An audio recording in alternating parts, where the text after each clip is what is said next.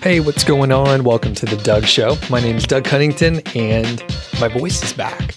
I know last week I was having a little struggle with uh, just some hoarseness, but everything's better now. And in this episode, I'm going to talk to you about how long it took me to become, I guess, financially secure. And there's an email from Mark that sort of drove this this whole episode. And then Jan also sent a question in, sort of uh, follow up on one of the previous episodes. I think actually from, uh, you know what? I don't know what episode it is, but basically, I'll answer a question from Jan. And you may remember Jan's name because he sent in uh, multiple questions in the past, and he was just touching base, trying to figure out um, a few things that I'm working on and or not working on, which is also important. I want to quickly thank the sponsor of the show, that is Ezoic, and their Site Speed Accelerator, which helps your website load a little bit faster. It'll help you get a Google Page Speed Insight score of over 80, which they guarantee. They say they want you to, you know, try it out for a week, see how it goes, and you can get a seven day free trial. It makes a lot of things like the image optimization, lazy loading, CSS rendering, and all that stuff a little bit easier. And I highly recommend that you kind of get your site in uh, good shape before you try to optimize it with any tool. So this is, you know, not technically it's not part of the read. This is just advice. So if you're trying to optimize your site, you need to make sure you have the proper hosting. Try to reduce image sizes beforehand if you can. There's a lot of tools that can do it, like the Site Speed Accelerator, but I like to kind of have a little more control personally. If you optimize the image size ahead of time, you do have a little more control. So the other tip, as far as the Site Speed Accelerator, you should integrate using the DNS integration versus a WordPress plugin, which they do have available, but you'll end up with better optimization, better caching. You'll have the content delivery network, a CDN in place if you use the DNS integration. So use that. It may take a day or two to uh, sync up the DNS, but essentially it's the same thing that you would be doing if you're using Cloudflare or MaxCDN or any of the other CDNs that are out there. So thanks to Ezoic, really appreciate it. So we got these few questions coming in, and Mark sent this one in based on, I mean, he wanted to, um, he really wanted to hire me, and we, we were going to set up some consulting. I was going to audit his site, check things out. And then he said, Hey, man, actually, my job's been made redundant. I have a little bit of time to figure things out, but this is beyond my budget for right now. So we'll catch up later. And I was like, Yep, good luck. Totally understand. He followed up and thanks mark for um, you know writing a little bit more and he was like hey i'm going to publish some more kgr content i love your work and i've read every blog post you've written that's dedication i don't even know if i've i've read them all mark to be honest with you even if i wrote them but he further says if you don't mind me asking how did you manage making the transition from being laid off to making enough passive income to be financially secure and how long did it take my concern is that even if I go really hard at building websites, it'll take 12 or more months to generate enough income to support my family. Great question, Mark. There's a lot of little things baked into it, and I'll unpack all of it. So, I like how you asked a pretty direct question, so I'll be able to answer it pretty quickly. So, how long did it take me to become financially secure? Now, really, um, I'm gonna I'm gonna change that to how long did it take to replace most of my income. We'll we'll say eighty percent because I was making I was making about a, hundred thousand um, and some change by the time I got laid off. So I didn't need the full 100K to support and pay for my expenses. And my wife had a job as well. So technically I had a little bit more leeway, but we'll just say replace something like 80% of my income. So $80,000 or so. It took me, I think, four to six months. Now, it's a lot more complicated than that. So it took me four to six months and it didn't fully replace my income, but it was enough to, you know, make me feel like, oh, I, I can do this. The big piece of the puzzle that's not mentioned here is I was blogging on Niche Site Project and trying to do some things on the side for two years before that. So I discovered making money online in 2013. In 2014, I dipped my toes uh, more into the whole, you know, blogging sphere and I, I wouldn't say I made a name for myself back then, but I was starting to get a little traction, which was cool. And honestly, after some quick initial success in 2013, I struggled with Google algorithm updates, Google penalties, trying to figure out how the business was shifting. And a lot of people that were coming up around the same time as me or that had been around for a while also have had to shift a lot of the niche sites, affiliate marketing, and a lot of the content and link building and SEO tactics that were working for several years, they stopped working in 20, the end of 2013 through the sort of middle to end of 2015. And it's constantly shifting. I mean, this is a moving target, but a lot of the core pieces of the strategy of people that I was following, it shifted. They had to change what they were doing as well. So I was kind of struggling as a, you know, fledgling online entrepreneur, a blogger, and all that stuff. So I was dabbling for a couple years. And now that I'm talking about it, I'm like, wow, it was only two years. And then I got laid off. So I was dabbling on the side and then I got laid off. And for some reason, I was like, I, I think I can do this because I knew that I had some months where I made as much as I made in my day job, which was, again, a pretty decent salary. So it only took me a few months. It only took me four to six months because I had a bunch of skills in place ahead of time and I knew different areas where I could make money.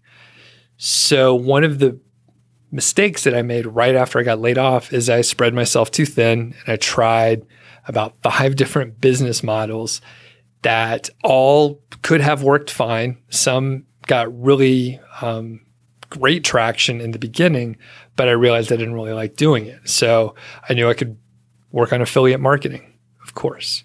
I had niche site project, so I can be an affiliate for digital products, which encompasses a lot of different content, a lot of different topics, which I was interested in.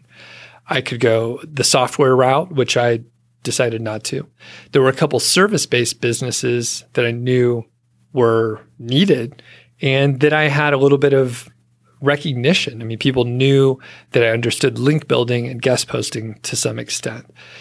I also knew that increasing the site speed, right? Site speed accelerator is coming up again. I mean, it was a thing that people were struggling with back then. And there are a lot of services that popped up that help people optimize the website speed. There's a process to it. It's pretty straightforward for most websites. People set things up poorly at the beginning. And if you know the script to follow, if you know the process, you have standard operating procedures, it's pretty straightforward to identify the biggest issues on someone's site and then, you know, speed them up there were a couple like membership ideas, membership uh, site ideas where I knew a lot of people were working on these niche sites, but no one knows what we're talking about if we chat with people in the normal world. They don't understand SEO, they don't understand the affiliate marketing piece. So when you bump into people that get the lingo, they understand the struggles that you're going through, it kind of it feel it feels very welcoming. It's a community. So there were a couple ideas around that, and some of these I, I tried out, and you know they didn't really work out.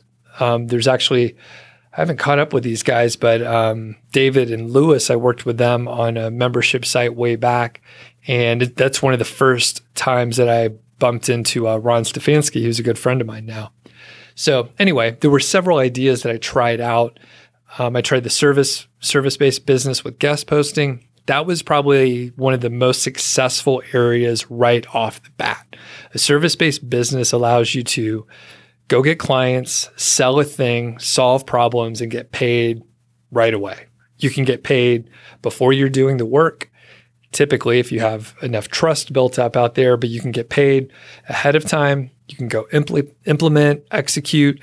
If you need to hire people, if you're not specifically skilled in that area, you can technically go hire people and really serve as the manager and the project manager and manage the execution. So in my case, I was doing a lot of the execution for the guest posting service. I was doing the sales at the time. Again, I was blogging for a couple years at that time, so I had an email list of I can't remember if I had to guess. It was probably like three to five thousand, something like that. And it's enough. That's enough to have a six figure business. I mean, it depends on who's on your email list and what they're trying to buy. But if you have the right people on the list that are interested in buying the things that you're selling, you could do really well. So, really quickly, that guest posting service was pulling in um, a good amount of money. It was intensive as far as doing the work. However, in a lot of ways, it was repetitive, right? It was repetitive and it was something that could be outsourced. So I've talked about this in other blog posts and some other content that I've put out, but essentially, I had writers that could communicate well. They'd worked with me for a while. So I decided to bring them on to do the guest posting service with me. Essentially, as the outreach folks. So that worked really well. And slowly, I realized that I didn't want to run a service. I didn't want to deal with clients. I didn't want to have, I just didn't want to do that piece of it. And I think I'm actually decent at account management, client management. I did that for my day job. As a project manager, a lot of times you're dealing with a lot of different stakeholders. Many times it's on the client team. Sometimes it's sort of competitive uh, other contractors that may be working for the same client as you, which is really typical. So you have to make sure you understand how to manage the politics, work with a client, make sure you understand what the client's trying to get, and work it out. Basically, communicate well, work things out, negotiate, figure out how to get shit working. So technically, I had the right skills but this is the big thing. I looked at the situation and I was like, okay, in 12 to 18 months, let's say everything's going awesome. Let's say I keep bringing on more clients each month. People have me on retainer and I'm continuing to work for them. I would need to hire more people to do the outreach. So, what does that look like? All of a sudden, when you draw that out, I extrapolated the, you know, the revenue. I looked at projections out in the future again, 12, 18 months. I can't remember exactly. At the end of the day, it was very profitable. I would have to bring on, you know, several more people and essentially would have a team of outreach specialists, a couple managers to manage little teams, and then I would essentially be out of the delivery portion and I could look at the visionary piece and manage the operations. On paper, sounds good. Because I had done similar things on my teams at work, I realized I, I didn't want to build teams.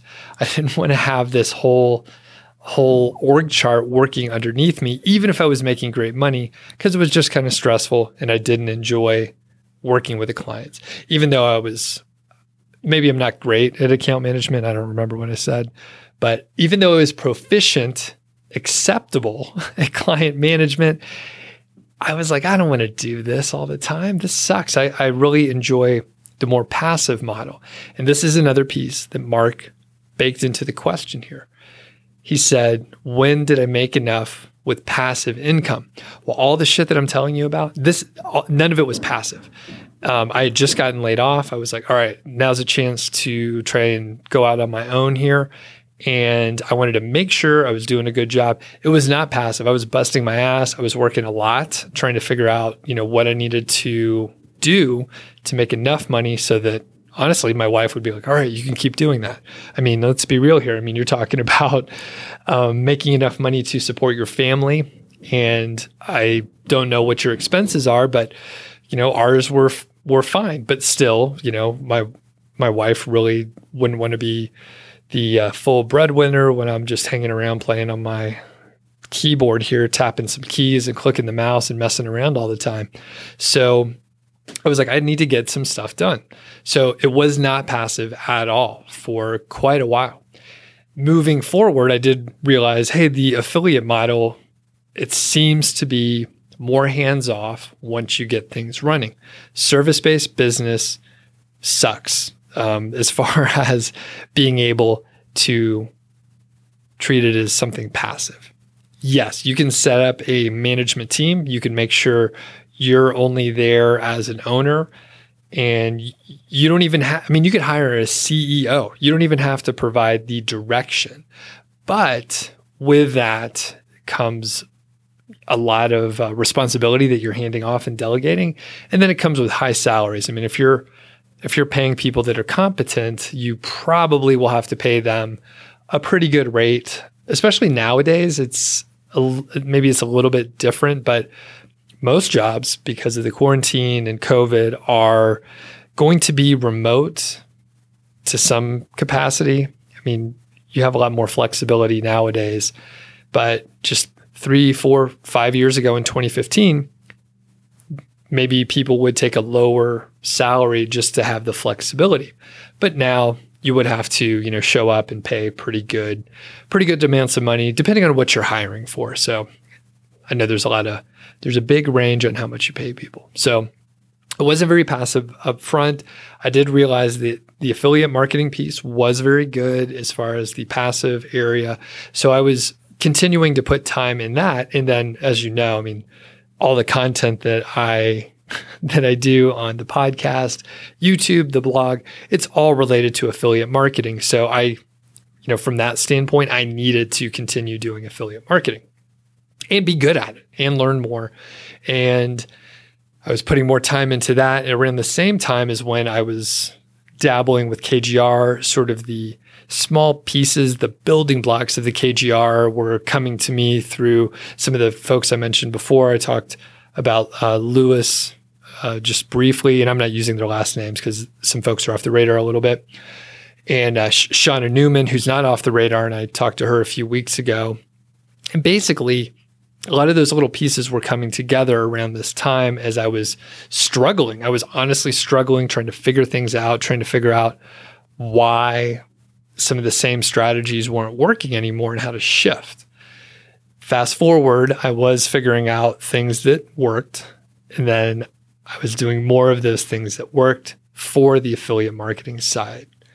So as that revenue grew, um, so so did everything else. And I was cutting things off that I didn't like doing. So I realized that I was getting traction in certain areas. I realized that I didn't like the guest posting service, so I shut it down. It was the most profitable. It was at a six figure um, revenue area within a few months, I would say. And I slowly shut it down and just quit doing it. I just I didn't enjoy it and I didn't I didn't see a good future with it if I stuck with it. That was tough to do. Again, that was the like great profitable piece. Now, one thing I didn't mention is, I mean, I was uh, doing a lot of the work initially, but I, I honestly don't remember the the profit margin or the expenses, but I was paying, I think about 10 to 15 bucks an hour for the VAs that were helping me out. So I think my margins were still pretty good I know sometimes with a service based business, you may end up with margins that are pretty thin and you don't have as much flexibility. I did, and I started raising rates to uh, like work with that in mind to make sure, okay, if I have to hire people in the future, then I need to make sure I'm charging enough early on. So I'm not in a spot where I have to like keep raising rates to existing clients. Of course, like I said, I shut shut the whole thing down as far as making enough passive income on the Amazon affiliate side specifically, that took me, Mark, about a year. Maybe a little bit less, but somewhere around a year. Again, I kind of, you know, I had my head around what was working and what would be working.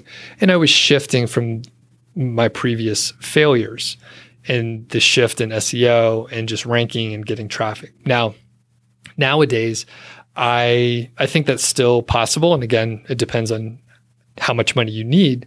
This is one of the core pieces that I've been talking about with the financial independence area. You need to understand your expenses on a on a monthly, annual basis so that you understand how much money you actually need. And you may be able to trim here and there if you want to. I'm not a person who's ultra frugal. There's certain areas that I don't spend really hardly anything. And then there's other areas where I really splurge and it's really important to me. Like beer, for example. I'll spend a lot of money on beer and get like fancy beers, and some people don't drink at all, which is totally fine. So I think I also want to reference the thousand day rule. And this is made popular by the Tropical MBA. You should check out that podcast if you haven't. I've done a couple shows on the thousand day rule, but the general idea is it'll take you about three years to replace your old full time income. There's going to be, you know, the first year where you're kind of struggling. I kind of describe that. Then the second year, you kind of get your stride. Things are going pretty well. And then the third year, you kind of understand what's going on and you can move in a better direction. Now, I wasn't working on all, all my side hustles full time for the first two years. And then the last year, I was able to pull it together pretty quick. Again, I had a lot of skills in place, so it made it a lot easier to piece together businesses that could stand alone, that could be successful, and that sort of thing. So if I'm giving you advice, Mark, I would say make sure you understand, you know, those expenses. Definitely, definitely make sure it's correct. Some people will say, yeah, my expenses are probably whatever, $4,000 a month. And then if they go and they look at their credit card statements and they look back historically, it's sometimes way more than that. When you look back, you may be able to identify areas where you can save a little money. Again, I'm not here to tell you what to spend money on. Things are important to certain people, and I can appreciate that. And I don't think you have to be ultra frugal or anything either. You can be. It makes things a little easier. You have more flexibility when you're when you're a little more frugal or you just know what you want to spend money on. So, if I'm giving you advice, if you need money in the sort of shorter term, you should probably do a service based business. You'll be able to pull in money very quickly. You will have to go out and find uh, clients. If you have, you know, no no credentials, people don't know who you are. Maybe your skills are still developing, right? Everyone hopefully is continuing to learn, get better at the things that they're doing. But if you're sort of on the early side of your digital marketing skills, that's okay. You can potentially try and, you know, work for people that are hiring freelancers that are willing to teach you a little bit. You can also go to, I mean, a marketplace like Upwork is probably the place that I would recommend off the bat. There's people there trying to hire folks. You may not be able to charge as much as you want initially, but you'll be able to get reviews and build up your credentials there on Upwork. You might, I mean, it's possible that you could launch your service business off of Upwork and, you know, bring on clients that way and solely find clients directly from Upwork. That is completely viable. This is one of the, you know, other sidebars, right? So I mentioned this a few episodes back where I mean, if you have an interest in sharing your story a little bit, start a blog, do a podcast, do YouTube, just pick one and you know, start sharing your story a little bit. You don't have to be you don't have to be very skilled. As you can hear from me, I've gotten better. I, I need to go back and listen to a few early episodes. But essentially, people want to hear from you. I mean, there's a lot of folks out there that are um, in a similar position as you They want to hear your story. They can connect with you more on a personal level when you start sharing more. It's a little scary. Sometimes people are assholes. You know, that's just the way the the uh, internet works out there. So, you know, I have YouTube comments and other emails that I've received that are just like, "Fuck you, Doug. I hate you," and it's like, all right. There's nothing I could even do with that, but there's like some negative stuff out there. So you have to keep that in mind. But if you just have uh, thick skin, which it gets thicker over time and, you know, just rolls off my back, you'll be able to take action when you're ready, if you need to, if you are made redundant, like, you know, what Mark's going through here or other folks that have been laid off, you maybe have an option where you're like, hey, things have shifted. I, I want to do a service business and I am pretty skilled in writing content. I know how to do outreach. I know how to speed up a website. And you can reach out to your community and your audience and say, all right, I'm, I'm ready to, you know, solve problems for you. You should definitely view it that way. It's not, hey, I'm here to t- take money and, uh, you know, skip the nine to five at this point. It's, they have a problem. You can help them solve it. Simple as that. I mean, you're solving problems. It gives you a huge amount of leverage and confidence after you've gone through a few iterations. And by the way, I mean, I tried to sell many things over time in the 2013 to 2015 timeframe. And I mean, I always sold some copies of whatever I was trying to sell, but I learned things along the way. So again, if you have any tiny bit of interest starting a, a blog, doing anything, putting yourself out there gives you opportunities and it will help you network in the future. So I have a lot of connections now where I'm just surprised people even talk to me, to be honest with you. And if you you, you could do the same thing, all right? Because I had no skills in any of these areas, no no marketing chops. I didn't know anything about any of the stuff that I'm talking about now. Absolutely bananas. So, if you have a little more time, Mark, if you have a little bit more of a runway, you might be able to give it a little bit more uh, effort on the you know, quote, passive side. I wouldn't bank on it. Um, it's it's a you know, it's a great area to experiment in.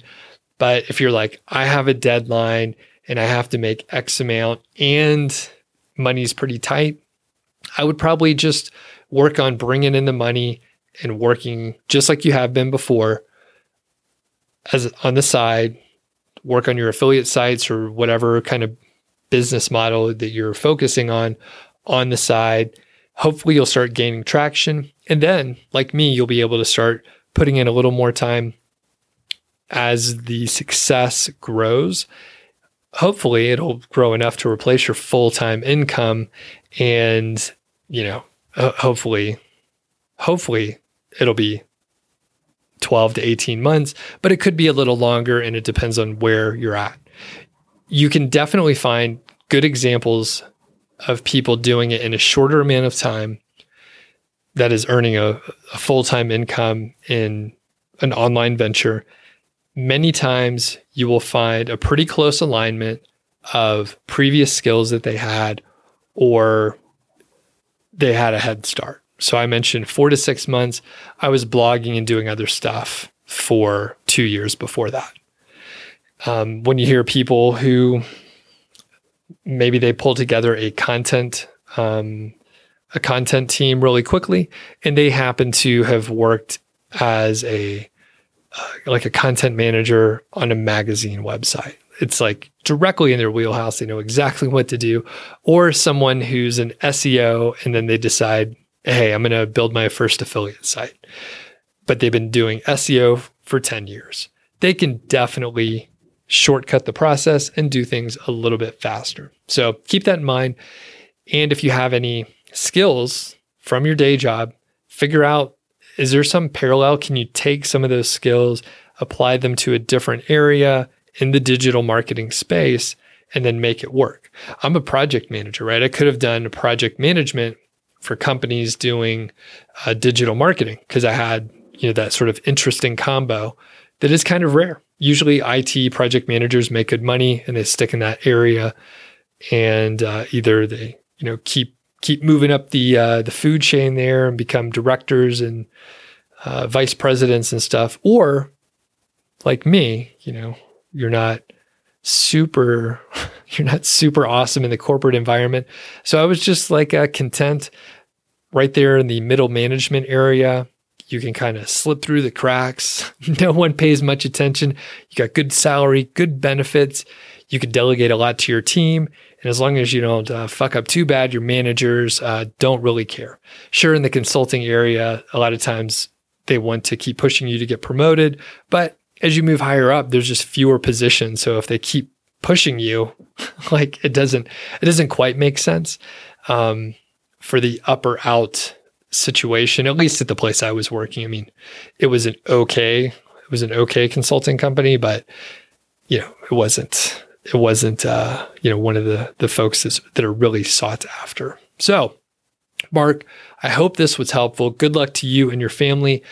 What I what I find as long as people keep pushing and keep sort of working in the same area and grinding it out, if you stick with it long enough, you can uh, survive it and you'll probably be successful.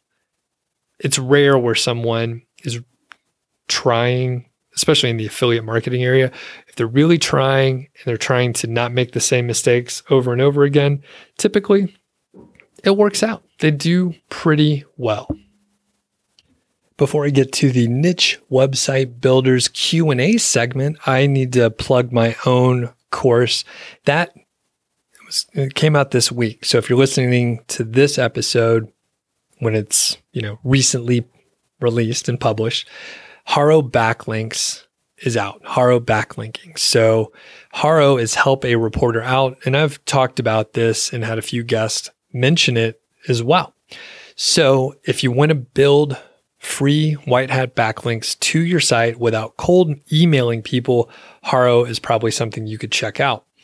And some of the basics are pretty straightforward. So you can go to Haro, you can sign up, create an account, start getting the emails and start replying back. However, there's some key things that you should think about, and that's what I go through in the course.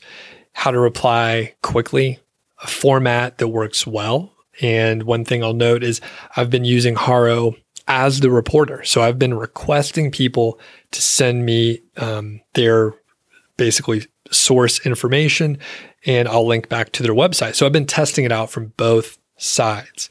There's also just the, the management and figuring out how to deal with all these emails. And you want to have sort of a format that you could reply back. So the reporters might actually use your response. Of course, that's the goal. So, one thing that I've been doing that I haven't talked about at all is flipping this whole thing on its head. Like I said, I'm using Haro as the reporter. So that means I'm putting in a request asking people to give me information and then I'll publish it on my website. So this is the reverse Haro technique. And you could probably kind of figure out, you know, what I'm doing. But there's a couple key pieces. Again, if you try this, it's highly likely that you'll be overwhelmed with the responses that you get. You may have some issues when you put in a source request, and that is the term that's used on Haro for the request that reporters put in. It's called a source request. So there's some things you can't put in there or it'll be rejected. And I had a couple rejected that I didn't realize I was violating any of the uh, the rules. So there's a few things that you need to pay attention.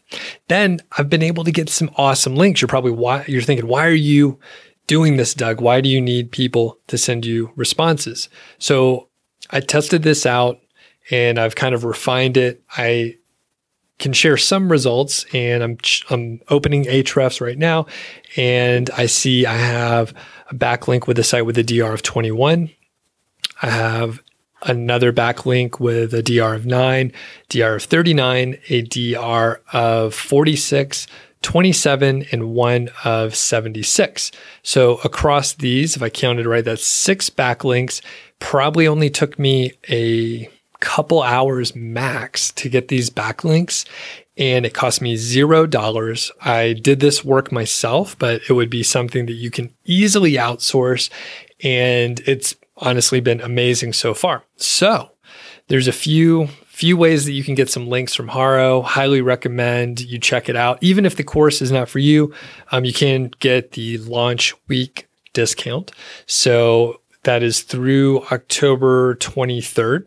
And then after that, it goes back to regular pricing. So there's four units, about 19 videos. I think it's probably a, I'm not sure how much, uh, like length of time, but this is one of those courses where you can buy it today. There's a link in the show notes here and watch all the videos today, sign up for Haro today, and start getting emails tomorrow morning, most likely, and see what you could work out. There's a few other great success stories that I share on the sales page, and you should check it out.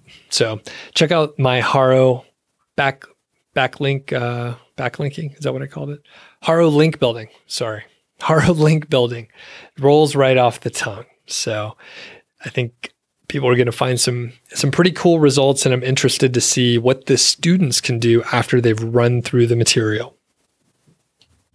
Speaking of backlinks, I do have a campaign, a shotgun skyscraper campaign running with niche website builders who are indeed the sponsor of the Q&A segment. So I'm going to go through a few questions in a second, but I do owe a bit of an update. So it's been a couple, a few months since they've been they've been working on it. In September, um, I have eight links that were built, and then in October, six links. So there are 14 total. The average domain rating is about 62, and I can see my dashboard. They're working on a uh, what I would call a sexier dashboard. So I'm not sure um, who they they have working on it, but it looks much better than the you know standard tracking sheet that they were using before, which it had all the information to be honest with you. But right now, like it looks like they've hired a, a pro uh, dashboard and analytics person to put the, this stuff together. So, and I just I snuck in here to to have a quick look, and they've been working on it for three months. I think this is one of those campaigns where everyone needs to know that the first month they publish content. The second month they start building the backlinks. Um, along the way, in those two months, they are warming up the email addresses and publishing the content and all that stuff. So you really need to do a campaign like this for at least three months, and you should probably stick on longer than that. I'm using the budget plan, and that means they email 1,200 prospects each month. So that's, you know, pretty good number. And there's a lot of sort of pending backlinks out there and people that we may be able to work with, but they're handling all that. And it is very much a white glove, fully outsourced situation. And it's been going really well.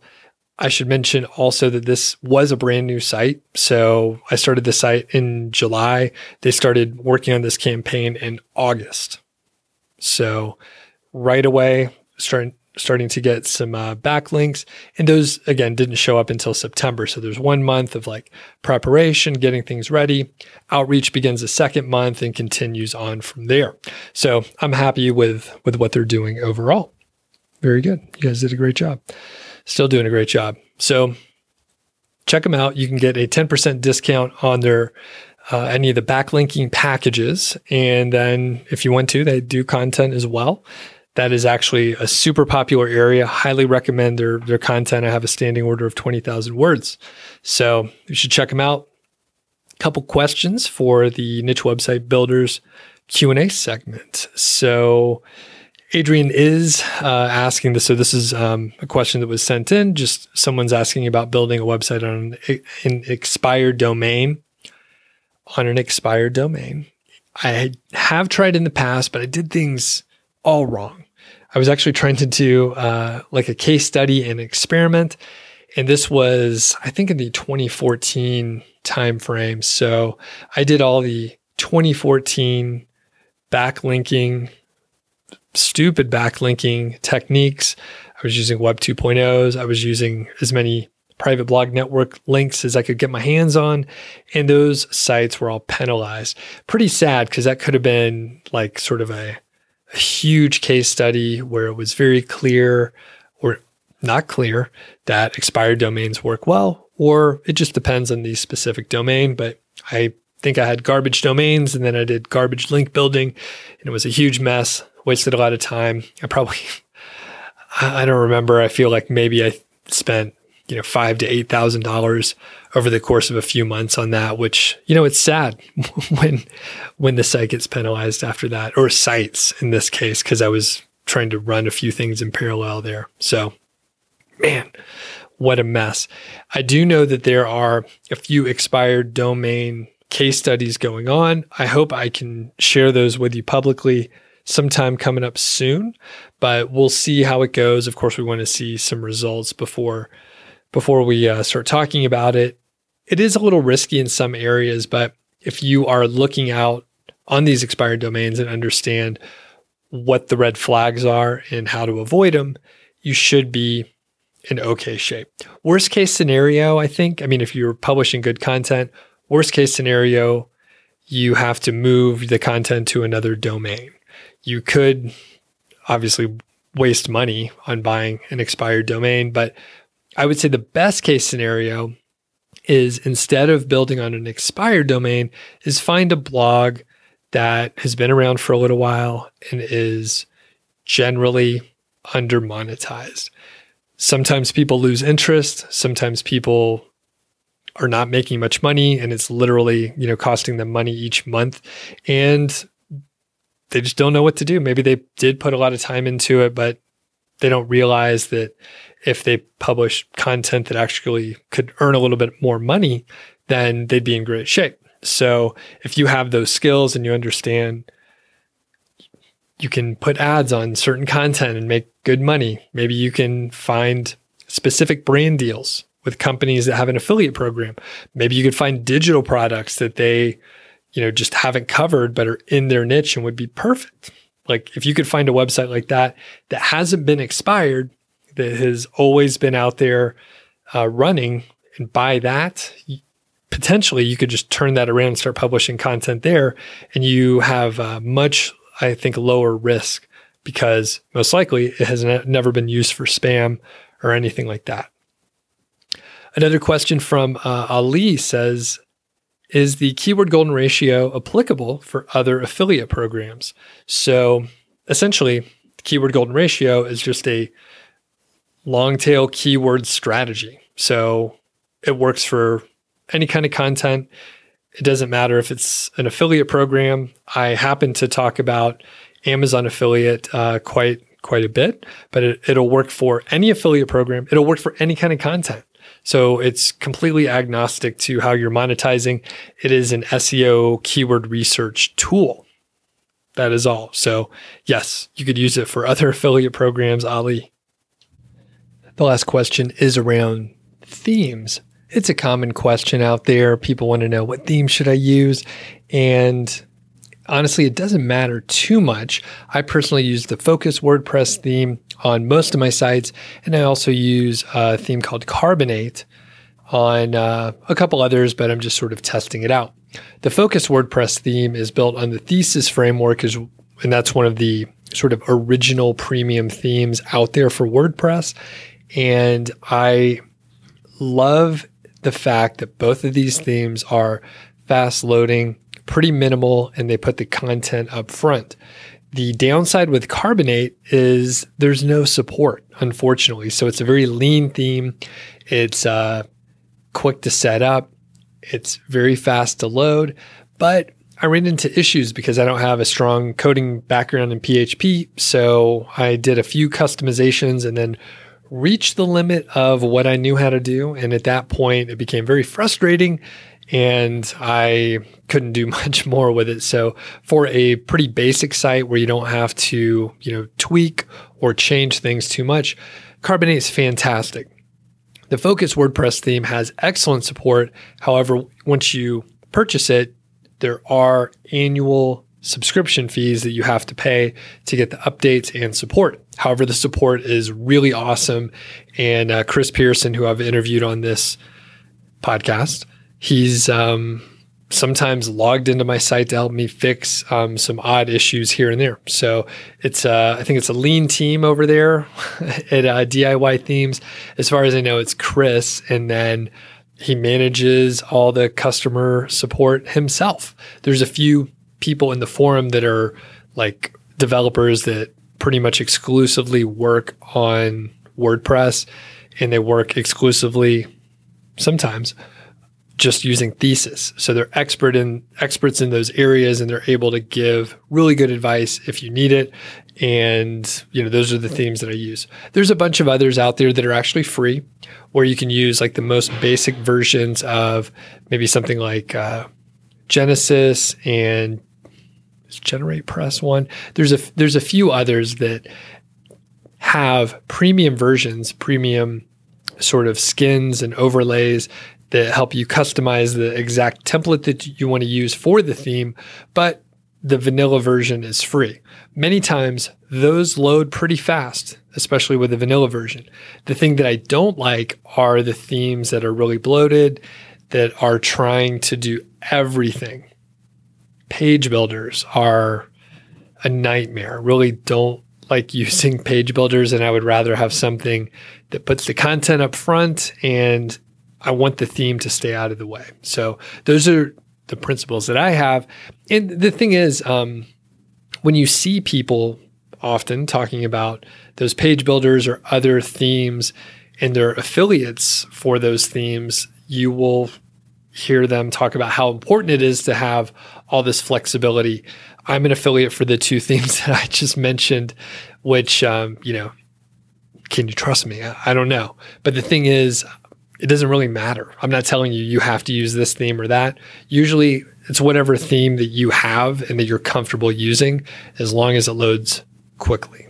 So that's one thing that you do have to look out for. And that, uh, I think that's all the questions for the niche website builder segment here. Definitely check out my Haro uh, link building course. I think uh, if you're looking for a way to truly build white hat links and get featured in sometimes very large publications, Haro is really the way to go. Now, I, I will give a, a little caveat. If you have an ultra specific or a very sort of unusual topic area for your website, you may not see as many good prospects, people that are trying to get information for their stories as reporters if it's a topic that is just not covered that often. If you keep looking, something may bubble up, but if it's super obscure, you may have a hard time finding it. But all the things that I'm, you know, typically interested in and, and talking about with uh, potential niches, I've mentioned uh, photography and videography and YouTube in the past. I've talked about uh, what's one of the other ones? Oh, beer, of course. Yeah, like uh, home brewing beer, like those sort of topics are popular, and there's a lot of uh, buzz about them. People want to, you know, potentially cover beers and breweries, and you know, YouTube is huge. People talk about those areas. So if you have a broad enough website, you're probably going to have pretty good luck. If it's super narrow, it may be few and far between for those requests. But the thing is, if you are, you know, looking at the price of the course, it is cheaper than the cost of hiring a service to do link building for you. And um, here's the other thing to sort of pull together many of the topics for today. So, a service based business is probably the quickest way to start earning money fast. If you enjoy executing running a, a team, a service based business may be perfect for your personality. Not great for me. Don't want to really work on that kind of stuff myself. But it's a very cool thing. You could start a Haro link building service.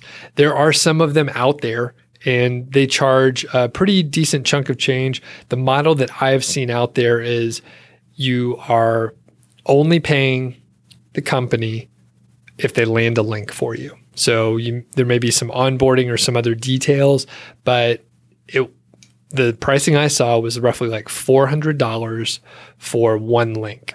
So if they land a link for you, it's 400 bucks. If they don't land any links for you, then you're you're not paying for it again. It seems like that could be a little fuzzy. I would imagine there is some onboarding because there is work required. So, with that said, you could start a Haro link building service because it's tedious. I recommend that you would take the course, figure out how to do it effectively before you sell a service. I it always makes me sick to my stomach when I hear people talk about creating a service without knowing how to do it. You know, you hear these stories and I've seen I mean this is terrible. I've seen courses on this where someone's like, hey, start an SEO company. You sell the SEO service, and then you just go hire a company to do the link building for you, where you're purely a middleman salesperson. So in that case, again, it makes me sick to my stomach. So if you if you get the Haro link building course, you do want to make sure you're skilled in the process, and then you potentially can go out there and create a service where you're you're doing this each month. And as a tip, maybe I could turn this into a longer episode as a brainstorming activity. But basically, I think you if you're running a, Haro link building service, there should be a monthly fee each each month. There's some charge because there's some work being done each month, whether or not links are landed. And then if any links do show up, there's a bonus uh, component in there. So maybe it wouldn't be $400 per link, but maybe there is a, I'm just making it up, maybe it's $80 a month for a person to sign up, set your site up, monitor the inbox, and reply back on your behalf. So just a little bit of an idea. And I do want to go back to uh, Mark's question and my answer where I said four to six months. It's key to note. So it was like four to six months when I hit that range where it was 80% of my income. But as I mentioned, I didn't like doing the service based business. So I shut that portion down. So when I shut the revenue down in that area, the, the earnings went back down. So I ramped up other areas. And as I mentioned, I was doing a few things in parallel. So it was sort of just a kind of a steady growth overall. There was uh, either stagnation or a bit of a dip when I stopped doing the link building guest posting service, but that was that was completely expected because I turned off a revenue generating piece of the business. Tough decision to make, but definitely the right one when I look back. So if you have any questions out there, feedback at doug.show. It's perfect to give me ideas that I can talk about them. And it helps me create episodes where I can specifically sometimes help you, just like uh, with uh, Mark here. So, and I was going to talk about uh, some other areas with a question from Jan, who's been in a few episodes before, but I think I may hold off on a full answer until later. I'm going to give you a little teaser though. So, Jan asked why I wasn't outsourcing the parts of the job, the parts of my business that I find boring, that I find routine. Why don't I just build a team and they can manage their own tasks? They could be a self managing team and I gave part of the answer today with uh, what I mentioned about the service based business, but it's just a little bit more work. It's a little bit more stress. And I think I could turn this into a full episode and, and dive in a little bit deeper. But I did want to mention it because I think in the intro I mentioned Jan and then I ended up rambling on for a bit here. So I'm going to end end this episode here, and then I'll I'll check in with Jan's question a little bit deeper in an upcoming episode. So I'll catch you on the next one. Have a great uh, day and morning, week out there.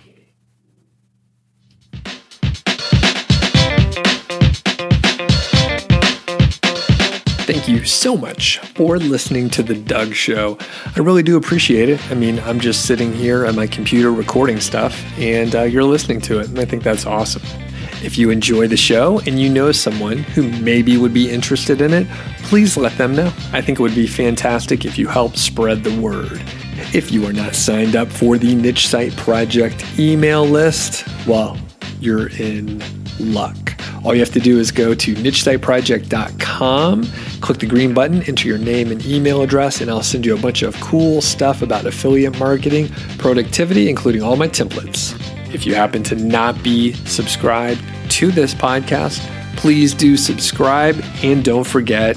I welcome your questions. So you could send uh, your emails to feedback at doug.show. I got that really cool domain, doug.show. That's it. So feedback at doug.show. Or I'm going to leave my voicemail number in the show notes. So all you have to do is give me a buzz, leave a voicemail, and then I'll potentially put you on the air. So looking forward to it, and we'll catch you next time.